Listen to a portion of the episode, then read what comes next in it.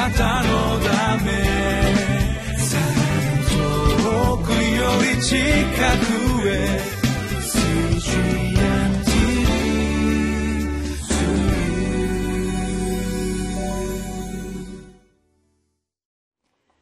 12月17日のリビングライフの時間です。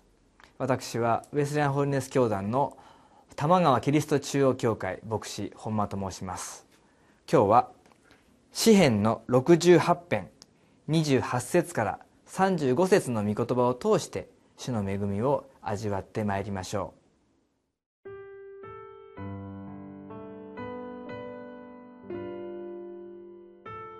詩編68編28節から35節神よ、道からを奮い起こしてください。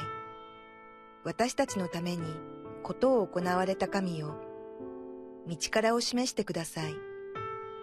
エルサレムにあるあなたの宮のために、王たちはあなたに贈り物を持ってきましょう。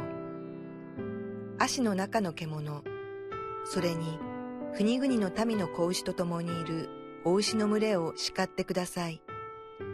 銀の品々を踏み汚す戦いを喜ぶ国々の民を散らしてください。施設らはエジプトから来、クシュはその手を神に向かって急いで差し伸ばす。この世の王国よ、神に向かって歌え。主に褒め歌を歌え、セラ。昔から糸高き天に乗っておられる方に向かい、褒め歌を歌え。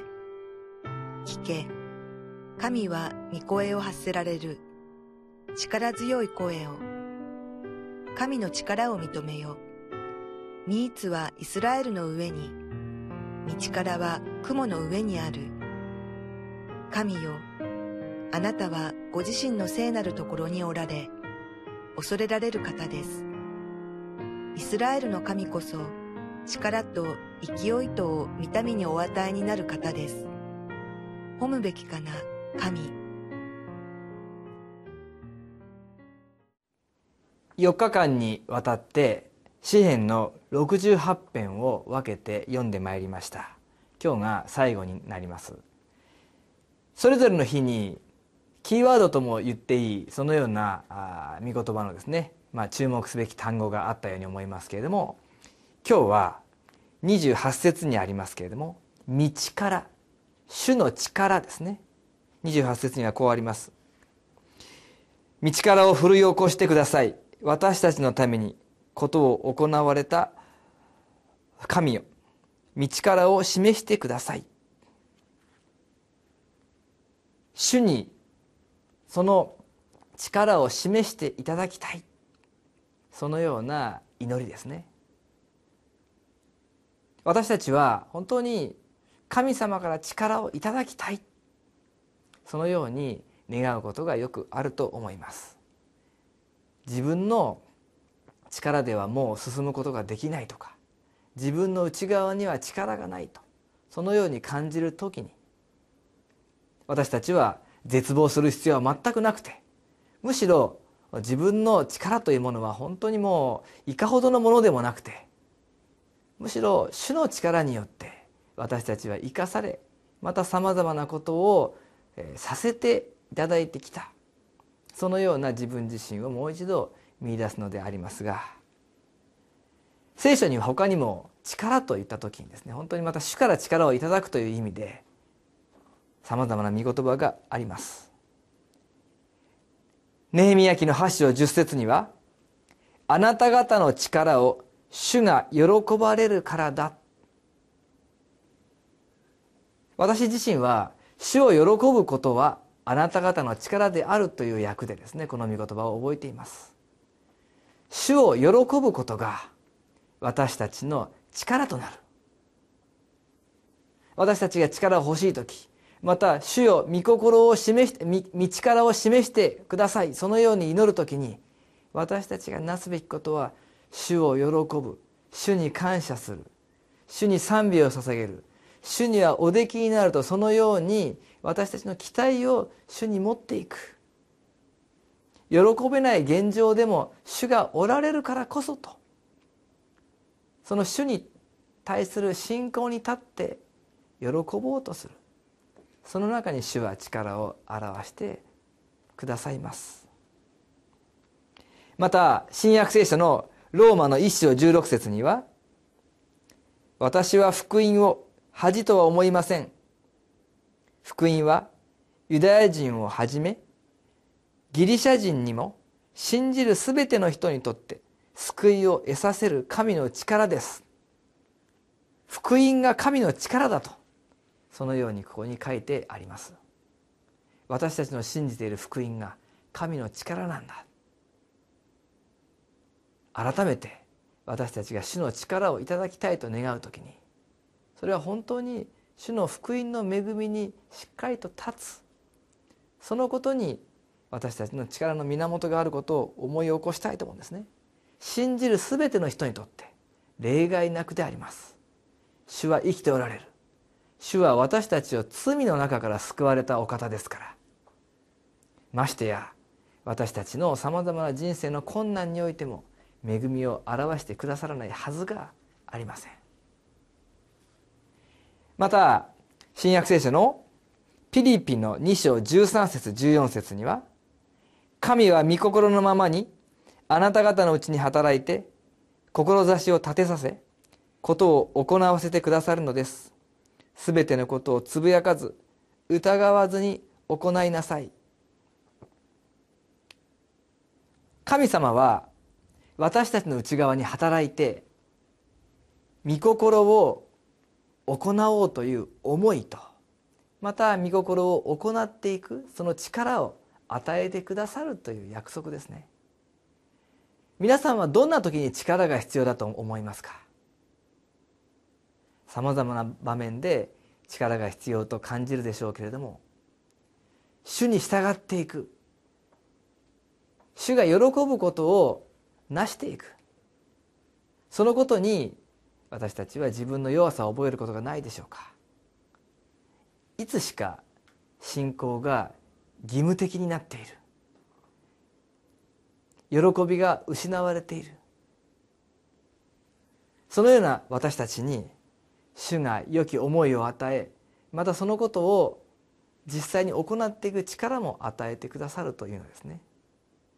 先日、えー、まあ一つのですね、ある集まりである青年たちの話を聞くことができました。それは教会生活を励んでいるけれどもしかしだんだん、え、義務的になってくる。でもその時にどうするのか。やはり原点に立ち返る。イエス様に立ち返る。そしてどんなに神様が私を愛していてくださるのか。そのことに立ち返ることによってもう一回力と喜びを回復することができる。そのような話をある青年が話していました。また別の場所で別の青年がですね自分自身の教会生活の中で非常に、えー、やはり義務的な思いになりまた、えー、そのまま進んでいったら本当に神様って本当にいるんだろうかと信仰そのものを失いそうになったことがあったそうです。しかし礼拝のメッセージで宝刀息子を本当に優しく愛して迎えられる父の愛を知り自分自身が無条件で神様に愛されているということを知った。そこからまた自分自身の信仰が回復していったという証を聞くことができました。私たちはそのように信仰生活においてさえ力を失うことがあります。でもその力の源は神様から来ます。神様が私たちを愛していてくださること。愛してくださるゆえに私たちはそのままで受け入れられている。そのことを知るときに私たちは主の道からもう一度知りまたその主の道からもう一度帯そして主が喜ばれる道に進んでいくことができるのではないでしょうか。もう一度その本当に主の愛信仰の原点に立ち返ってまいりたいと思います。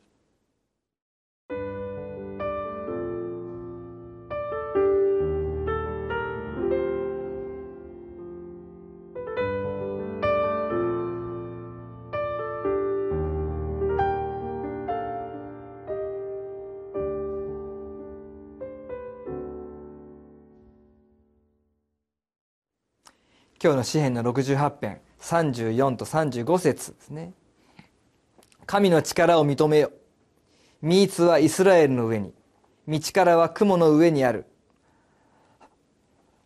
神よあなたはご自身の聖なるところにおられ恐れられる方です。イスラエルの神こそ力と勢いとを見た目にお与えになる方です。本べきかな神。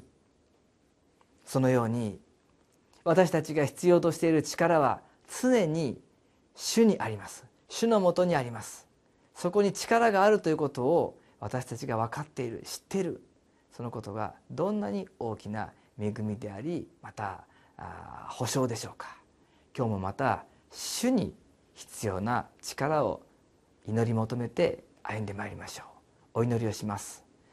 愛する天のお父様力の源であるあなたが私たちが信じ信頼し従っていく神様であることを感謝します。私たちが直面しているさまざまな困難においてまた私たちがなすべきさまざまな働きにおいて私たちは弱さだけを覚えています。しかしあなたが力をくださいますので今日もまたあなたに期待し信頼して進んでまいります。イエス・キリストの皆によってお祈りします。アメン。たのため。遠くより近くへ。